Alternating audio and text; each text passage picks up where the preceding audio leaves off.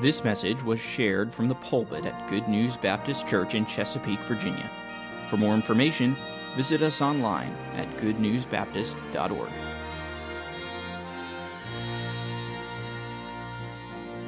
If you'd come with me then to the book of Zephaniah. Um, in our church for the past two years, I've been trying to uh, do what I can to encourage our believers to systematically read through the Bible.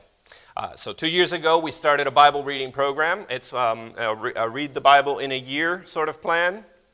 Uh, in this case, it's a chronological plan. That doesn't matter.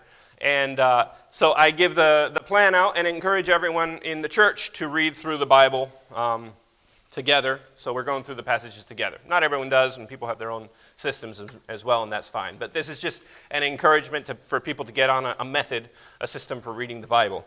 And um, most Sundays, I will choose something from the week's reading, from, the, from, from what we've gone through during the week, uh, a difficult passage or something well, the Lord uh, brings to mind while we're reading, and try to deal with that. Again, to encourage people to read through the Bible. And my goal as I preach is to help them to understand and uh, ask themselves questions about what they're reading.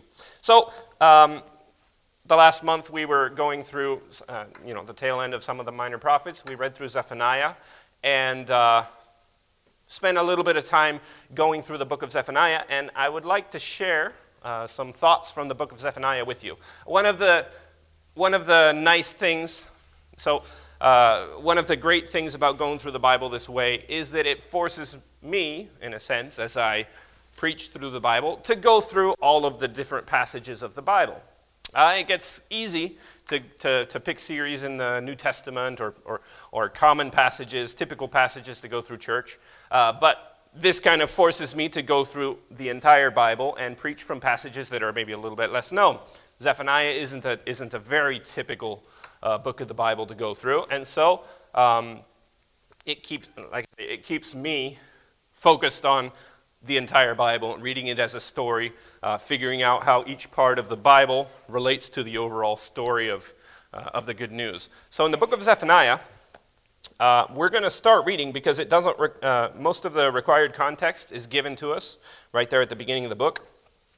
Uh, Zephaniah chapter 1, verse 1 says, the word of the Lord which came unto Zephaniah, the son of Cushi, the son of Gedaliah, the son of Amariah, the son of Hezekiah, in the days of Josiah, the king of Amon, king of Judah.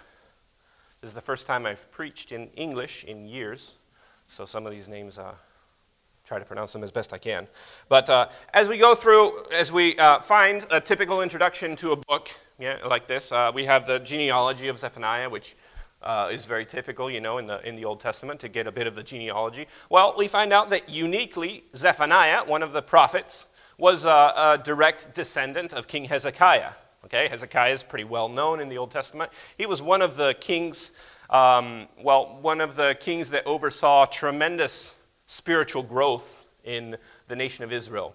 Uh, one of the highlights, really, of the, of the, in the books of the kings.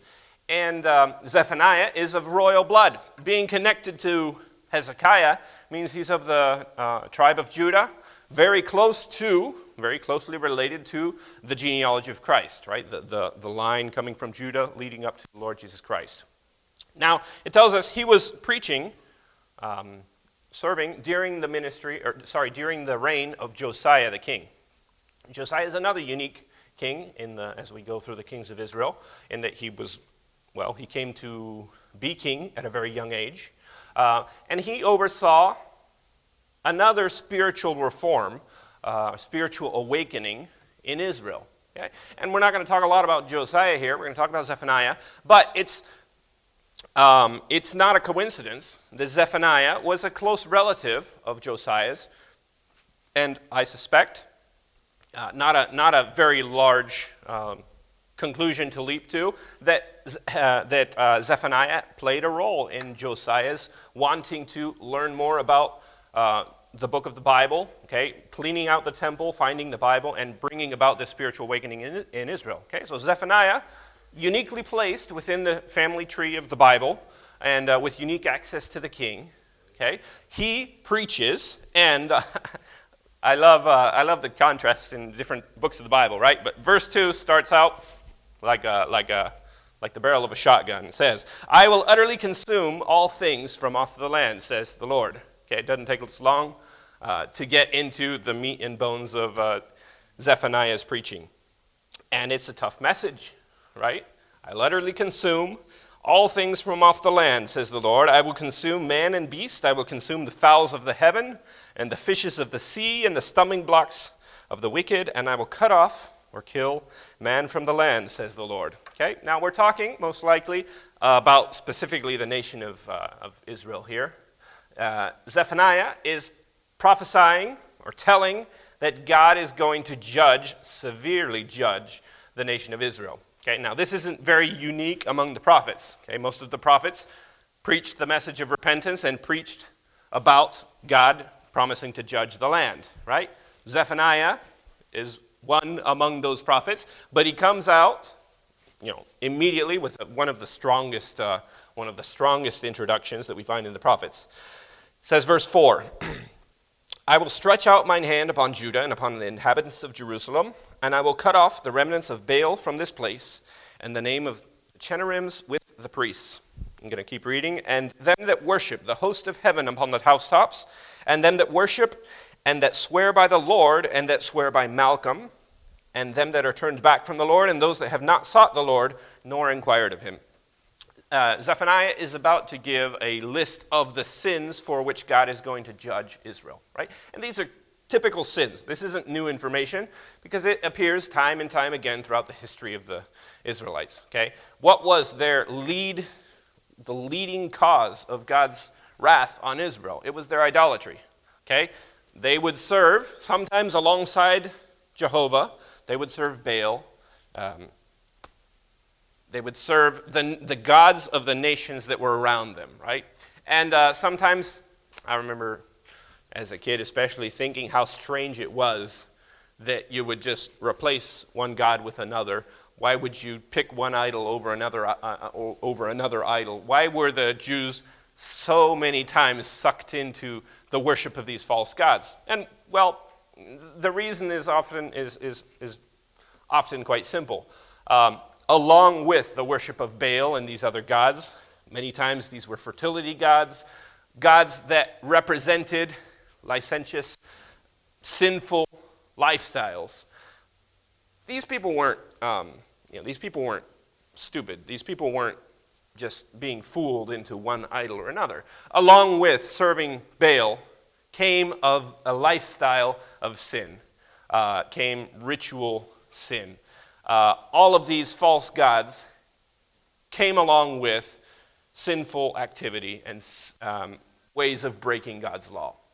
So when people, people weren't tempted, you know, to bow down to a, a separate idol just because of the idol's sake, people were tempted into sin. That sin is what led them into these other practices. These practices allowed them to act in sin the way their, the way their natures and the way our natures uh, drive us towards sin right? So even though this is, we're talking in terms of idolatry here, we're really talking about issues of the heart that have not changed in, you know, the 3,000 years since Bible times. Uh, these are issues that each of us deal with. Maybe you're not tempted to bow down to an idol somewhere, but we're all tempted with the same sins that the Jews were tempted with and fell into time and time again. So when God is uh, railing against idolatry, he's really condemning their lifestyles. He's condemning the sinful practices that they choose. Instead of honoring God, they honor their, uh, they honor their flesh. They honor their own desires. Okay? That's really what's wrapped up in the idea of idolatry. Nowadays, we often talk about idolatry, um, you know, replacing God with, say, your career, say, with money. Uh, many things in our culture that we replace God with. And it it, it comes into this, it, it comes to, down to the same thing. Okay? Uh, we can choose the one and only path that God has chosen for us a life of service to Him, a life of asking and following God's will daily, or we can choose our own lifestyle, which is, well, let's face it, what our culture does. Okay? We choose what makes us happy. We choose the things that we desire, and that is in and of itself idolatry. Okay, that's, well, the first condemnation on Israel. Zephaniah goes after their idolatry. Again, like all of the prophets did all throughout the history of Israel. Verse 7 says, uh, Hold thy peace at the presence of the Lord God, for the day of the Lord is at hand. For the Lord has prepared a sacrifice, he has bid his guests. Now, the day of the Lord is a central topic in, in the story of the Bible, right? The day of the Lord is referring to God's future plan for the earth. Um, it refers to the coming of Christ and his death on the cross and the subsequent uh, plan of God for the world. It refers to the eventual day of judgment when God will um, reconcile everything that has been done. Okay? The day of the Lord is talking about how God will direct the events of the earth. Now, as Christians, we can hopefully look forward to the day of the Lord with joy and anticipation. Okay? Because as Christians, we have nothing to fear as our sins have been forgiven? That is definitely not the case, though, for most people. Okay? The day of the Lord for a sinner is a day to fear. That's why Zephaniah in, uh, introduces it in this way. Okay? It says, um, the day of the Lord is at hand. The Lord has prepared a sacrifice. He has bid his guests. What Zephaniah is doing here is he's, he's putting together an illustration. Okay? Um, nowadays, uh, we enjoyed a, a wonderful meal uh, today at um, Pastor John's house. Um, cooking today and preparing a celebration meal is a very different a different set of chores than, than what it was back in Bible times, obviously. Um, back in the Bible, okay, if you were going to prepare some food, it usually meant killing a couple of animals. It meant a bloody, lots of work to prepare for this celebration, right? It was a lot of different kind of work involved. A lot of work involved in a celebration nowadays, but it's, you know, different to go to the store and buy packaged meat than it is to kill your own animals, skin, and go through the, the bloody process that it is to prepare for a feast. And, okay, God is introducing the day of the Lord as a feast, and He's saying it's going to be, there's going to be bloody preparation for this feast, okay? And it's a bit of a, you know, it's not a, it's not a pretty analogy. It's not a nice, uh, figure of speech that Zephaniah is using here. But what he's talking about is a, there's going to be a lot of blood, there's going to be a lot of suffering leading up to this feast. It says, uh, He's bid his guests, and it shall come to pass, verse 8, in the day of the Lord's sacrifice, that I will punish the princes, the king's children, and all such as are clothed with strange apparel. Okay? The primary recipients, or the first recipients of God's judgment on the day of the Lord, well, we start out with who? The kings, uh, it says the princes, uh, the king's children, and those that are clothed with strange apparel, uh, referring most likely to people who are rich and can afford exotic clothing, clothing from outside, and uh, talking about a, an elite class in Israel. Many times the prophets did this, right? They would they'd start out talking about, you know, kind of the, the top the top percent, uh, the people in power, the people who were uh, above what most of the, most of the people listening to the message were. Okay? That's a very popular message, even today. Very easy to talk bad, uh, talk about bad things about the people who are, you know, a couple of rungs above you on the totem pole, in whichever way you want to take that. Um, Zephaniah says, well, these people in power, these privileged people, the rich, the princes, the ones who have access to all of this, they're going to be judged. And the people at this point are, like, yeah, yeah, they deserve to be judged, right?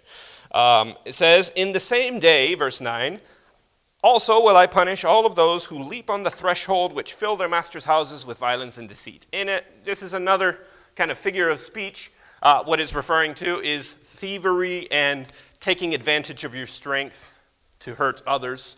Uh, people would break into the house of a person who was weaker than them and make off with their goods. That's what this is talking about thievery or abuse of power, okay? Um, taking advantage of people who are weaker than you. Okay, well, that's another class of people that God's going to judge. Again, it's very easy to point the finger at those outside and say, well, this person deserves God's judgment because this person is a sinner. uh, very easy to do. And at this point, you probably have a lot of people still shaking their heads, uh, agreeing with what Zephaniah is saying because you know, it's, it's not coming close to home yet. It's talking about you know, the people who are out there breaking God's law. Verse 10 says, And it shall come to pass in that day, saith the Lord, that there shall be the noise of a cry from the fish gate, and howling from the second, and a great crashing from the hills. This is talking about the scope of the judgment. We're talking about two primary gates in the city of Jerusalem. The entire city of Jerusalem is going to mourn. Okay? This is a kind of hark, going back to, if you remember the 10th plague in Egypt, where it says the entire city was, you could hear wailing and mourning because of the judgment of God, right? Um, from end to end, there's going to be this reaction to God's judgment. Okay? Now, the city is not filled with only rich people and only thieves, right? This is, the, this is going to be the reaction to God's judgment. It says, uh, well, continuing on, verse 11 Howl, ye inhabitants of Maktesh, for all the merchant people are cut down, all they that bear silver are cut off. This isn't a condemnation of the merchants themselves. This is saying, well, this is talking about economic, economic problems. Uh, the people are not going to have available the merchandise, the things that they want. Okay, this is an, a kind of talking about an economic crisis in a sense. Okay, this is going to be part of the judgment. People are going to suffer economically and in other senses. Verse 12, and it shall come to pass. And this is, um, I think, Okay? One of the key verses here in the passage. And it shall come to pass at that time uh, that I will search Jerusalem with candles. Now, again, remember with the, the plagues in Egypt, talks about the angel of the Lord going door to door throughout the, throughout the land of Egypt, uh, distributing justice or judgment on a one by one basis, right? Checking for the marks of blood on each door. This is a similar imagery, Okay, that's what uh, Zephaniah is alluding to. I will go, th- I will search Jerusalem with candles and punish the men who are settled on their lees. I'll explain that in a second. That say in their heart, The Lord will not do good, neither will he do evil. Okay, that phrase there is translated uh, literally, or is translated uh, directly from a Hebrew expression or idiom talking about um, the, like the dregs of a drink. Like when, if, if, you know, if you want to imagine drinking something, some coffee, there's always that little bit that stays in the bottom that just no matter how much you try is not going to come out of the cup. That's just an expression to talk about someone who's not budging. Okay? You might say nowadays it's a person who's chilling, a person who does not want to move, a person who's even comfortable. Okay? Now, this is where Zephaniah's message hits home to a lot more people. Okay? Up until now, he's kind of talked about the elites talked about those really terrible sinners out there that we can point the finger at. But what he's, but what he's saying now is that God is not going to just judge an entire nation, you know, rain down judgment on all. He's going to search one by one, you know, with a candle, go through the entire nation of Israel, looking at hearts, looking at individuals. He's going to look at each person. You know, no hiding. You can't escape in the crowd. Uh, God is going to look at each heart, and He's going to look for those who are relaxed, those who are calm, and those who aren't, aren't worried, those who say, the Lord isn't going to do neither good nor bad. Okay? And now, here is where the verse you know, really starts to hit home, at least to me. Uh, you know, people who know me uh, know that I'm, a, I'm by nature a fairly calm, tranquil person, not easily riled up, not easily nervous. I'm pretty, I'm a, well, yeah, I'm a pretty tranquil person. Well, this verse is talking about spiritual tranquility. It's talking about people who are just not worried spiritually. They're okay. Okay? They're, uh, they're, they're where they need to be. Um, God isn't going to bless them per se, but He's not going to punish them either. That's what they, that's what they say. That's what they hope. Uh, we're all right. Maybe these are people who still claim to worship Jehovah. You know, they haven't, maybe they haven't bowed down to these foreign gods, or not as much as the others at least. Maybe they're not going through breaking into houses and stealing things and breaking God's laws outwardly, openly. They're all right. They're not super spiritual, but they're not super worldly. They're comfortable. Okay? And that's who Zephaniah targets. And then he, he, he brings a laser focus down on these people. And that's where he says God's going to look one by one, check each heart, and see how people are doing. Um, says, verse uh, 13. Therefore, their goods, now we're not talking about the rich anymore, we're talking about these uh, calm and relaxed people. Their goods, now they shall become a booty, and their houses a desolation. They also shall build houses, but not inhabit them, and they shall plant vineyards, but not drink the wine thereof. Essentially, God's judgment is coming for them. Uh, the relaxed people. Um, when I when I was preaching this uh, there in Spain, I titled it, you know, God's judgment on the relaxed, on the on the people who are not worried, uh, because well, that's who Zephaniah is going after. And uh, if you think back to Josiah's day, you know, Josiah didn't inherit a reign of you know a terrible, terrible nation. Uh, the people were not, uh, you know, bombastically going after other gods. They weren't like steeped tremendously into terrible sin like in other generations, like under other kings. Uh, they were ap- apathetic. Uh, Josiah goes through the temple, and the temple was, you know, strewn with cobwebs. Uh, people didn't know the Bible. People weren't studying the Bible when he you know, they go through the Bible and they start reading it, they start tearing their clothes because they're not familiar with God and God's, uh, God's plan and God's commandments. The people were all right, but they were, you know, they were all right is what, what they thought. They were not on fire spiritually. They were not zealous to serve the Lord. And you have to think back to when God called out the nation of Israel, when God called Israel, you know, what was their purpose? Uh, why did God choose Abraham and give Abraham promises? Uh, he said to Abraham, This nation that's going to come from you, well, the Messiah is going to come through this nation, and this nation is going to be a testimony to the rest of the nations. It's going to be, be a blessing, is what he said, to the rest of the nations. God's, very, God's simple purpose for Israel was for Israel to be a light to the nations around them. Okay? Israel was supposed to be the example of the nation that serves God. That, that, you know, house on the top of a hill, or that light on top of a hill that everyone could see and, uh, and imitate. And, you know, you go through the nation of Israel, and they definitely were not that, at least on many occasions. The, the nation of Israel was constantly going through these ups and downs spiritually, you know. Uh, and when they were, when they were not under pressure from foreign countries. When they were not suffering, they went into apathy. They went into sin and idolatry, and a new cycle continued. God would judge them. In their judgment, they would repent, they would come back to God. God would uh, free them, and then they'd go back into apathy. And that's you know the cycle that we're all familiar with throughout the Old Testament.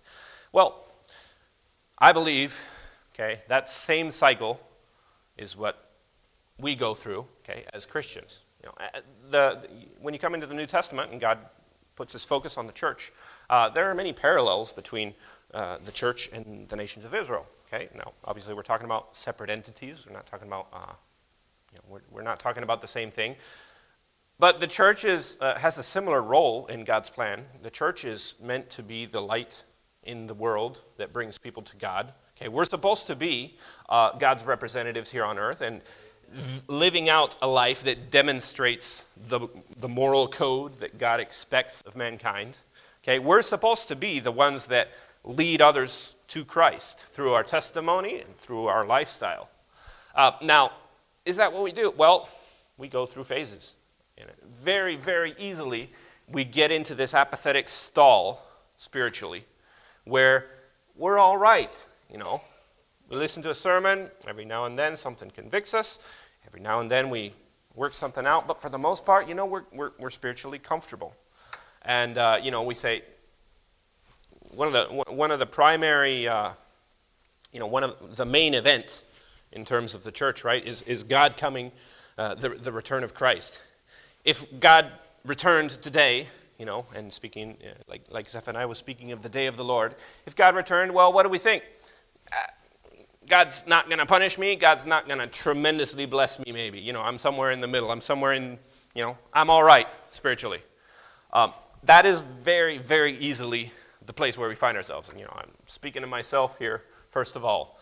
Uh, we tend toward apathy. You know, we do not, we, we do not have a track record. The Jews don't, and the Christians don't, right? We don't have a track record of maintaining a zeal, uh, a fervor to really fulfill our, our jobs here on earth, you know, as representatives of God. Um, you know, a new Christian, I love seeing a new Christian who's zealous about witnessing and zealous about serving the Lord and all excited about really, you know, giving his life to God and seeing God work through him. And then how many times, you know, as, uh, as, time passes and we hopefully grow spiritually, but we lose a lot of that fervor and we lose, you know, the first, the first love. Um, that's a constant struggle, right? And I'm not saying anything new here. I, I, know that we all realize this, but that's the people Zephaniah is targeting here. And uh, he's speaking in terms of like, you know, real severe judgment on the nation, which would come, you know, not too many years down the road, the kingdom of Babylon would come and destroy, kill so many people, send people into slavery, separate families. Just terrible, terrible things were coming, and Zephaniah is just warning them of, of their coming judgment. God was going to judge their apathy. Um, apathy and, and, and spiritual tranquility just doesn't seem like it's very high up there on the list of sins. Um, you know, it's not something that we would rate as, as, you know, as terrible as other things. But that is what God hates, you know, among, among the worst. That is what God was after. Um, that, killed, that killed the Jews, or that killed the nation of Israel. That's what brought their, uh, their destruction upon them. You know, Josiah, uh, he heard the message, and uh, we, we assume, listened to Zephaniah's preaching through Zephaniah and others, uh, turned the nation around to a certain extent. There was revival in Israel.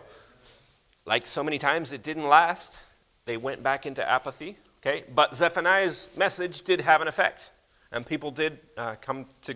Uh, people did turn around. I'm going to really quickly jump ahead. I'm looking at the clock. I don't want to take too long uh, because I don't want to end on entirely negative uh, because Zephaniah doesn't end, right, with this terribly negative uh, judgment, uh, promise of judgment. It ends on a positive note, like so many of the prophets do. Uh, let's jump ahead real quickly to chapter 2, verse 3, where it gives the call to action, uh, where Zephaniah tells the people what they need to do okay verse chapter 2 verse 3 says seek ye the lord all ye meek of the earth which have wrought his judgment Seek righteousness, seek meekness, that it may, and it may be ye shall be hid in the day of the Lord's anger. This is quite simply the application or the what Zephaniah is calling his people to. Right? Seek the Lord. That is the best description of growth in Christ as a believer. We are to know the Lord, uh, seek God, know Him more, and that is what will transform our lives. Okay? Study God, I mentioned at the beginning, get into the Bible and have a plan where you can get to know God systematically, um, thoughtfully, okay, with uh, intentionally. Uh, study the Lord, study the Bible. You do that in church as well, you know, obviously. Uh, but make it your priority to seek the Lord. That is what He expects, and that is what will eliminate spiritual apathy. That, you know, that's the solution. It's a very simple solution. You know, no, no big secrets here. But seek the Lord. That is the response that God wants from us. Okay? Look to Him. Uh, really quickly, jump to verse 13 in chapter 3. Okay? Uh, it says, Zephaniah 3:13 The remnant of Israel shall not do iniquity nor speak lies neither shall a deceitful tongue be found in their mouth for they shall feed and lie down and none of them and none shall make them afraid the remnant in Israel Okay, it's talking about, well, the survivors of God's judgment. And it's, it's always referring to the few who do the right thing. Um, it's, it's talking about the good, the good ones among the Jews. You know, most of them sin, most of them get killed, they go into exile. Many of them, you know, never come back. The remnant are those who follow God's plan, and they are there, and they include you know, Joseph and Mary and those who are involved in the, the story of Jesus. Uh, the remnant are those who hear the message and accept it and do what God expects. And this is describing them getting to the end, okay, getting to the day of judgment. They will not be doing iniquity, nor speaking lies, nor be saying de- deceitful things. They're going to be living like God expects.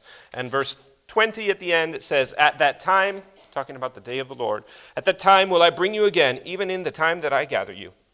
For I will make you a name and a praise among all people of the earth, when I turn back your captivity before your eyes, saith the Lord. Okay, again, last chapter, where God ends the story. Those who are the remnant, those who turn around, seek the Lord, and follow God's plan, they will be there at the end, and they will be, uh, like it says here, a, a name and a praise among all people of the earth. They will fulfill God's purpose for them. Okay, just like us. Now, I hope that each person in here, you know, really wants to be uh, part of this spiritual remnant, part of this group who does make it to the end and is living as a spiritual light to those around them. You know, I assume that that is what all of us in here want. I hope so. Um, what do we have to fight against? Apathy. What is the solution to apathy? Seek the Lord. Okay? God has put each of you on track to serve Him, you know, one way or another, right where you are. God has a plan for you in your workplace, in your school, in, in you know whatever your whatever your life, whatever your uh, part is in this life. God wants you to be active, completing His plan for the church right now. Okay, being a light, making a difference around you. Um, God leads some people to Spain. God leads some people right here to your to your very own city, right? God knows exactly what He wants of you, and if you seek Him, you will know exactly what He wants of you as well. Okay? Uh, I encourage you seek the Lord, find out His plan, follow His plan. Thank you. Um, we're going to end it there. I'm going to pray, and um, I guess Pastor close the service however you want. Heavenly Father, thank you so much for this time in your Word. Thank you for uh, this passage from Zephaniah. I pray, Lord, that you would help each one of us to identify uh, where we need to change. Pray that you would help us to learn how better to serve you, how better to glorify you.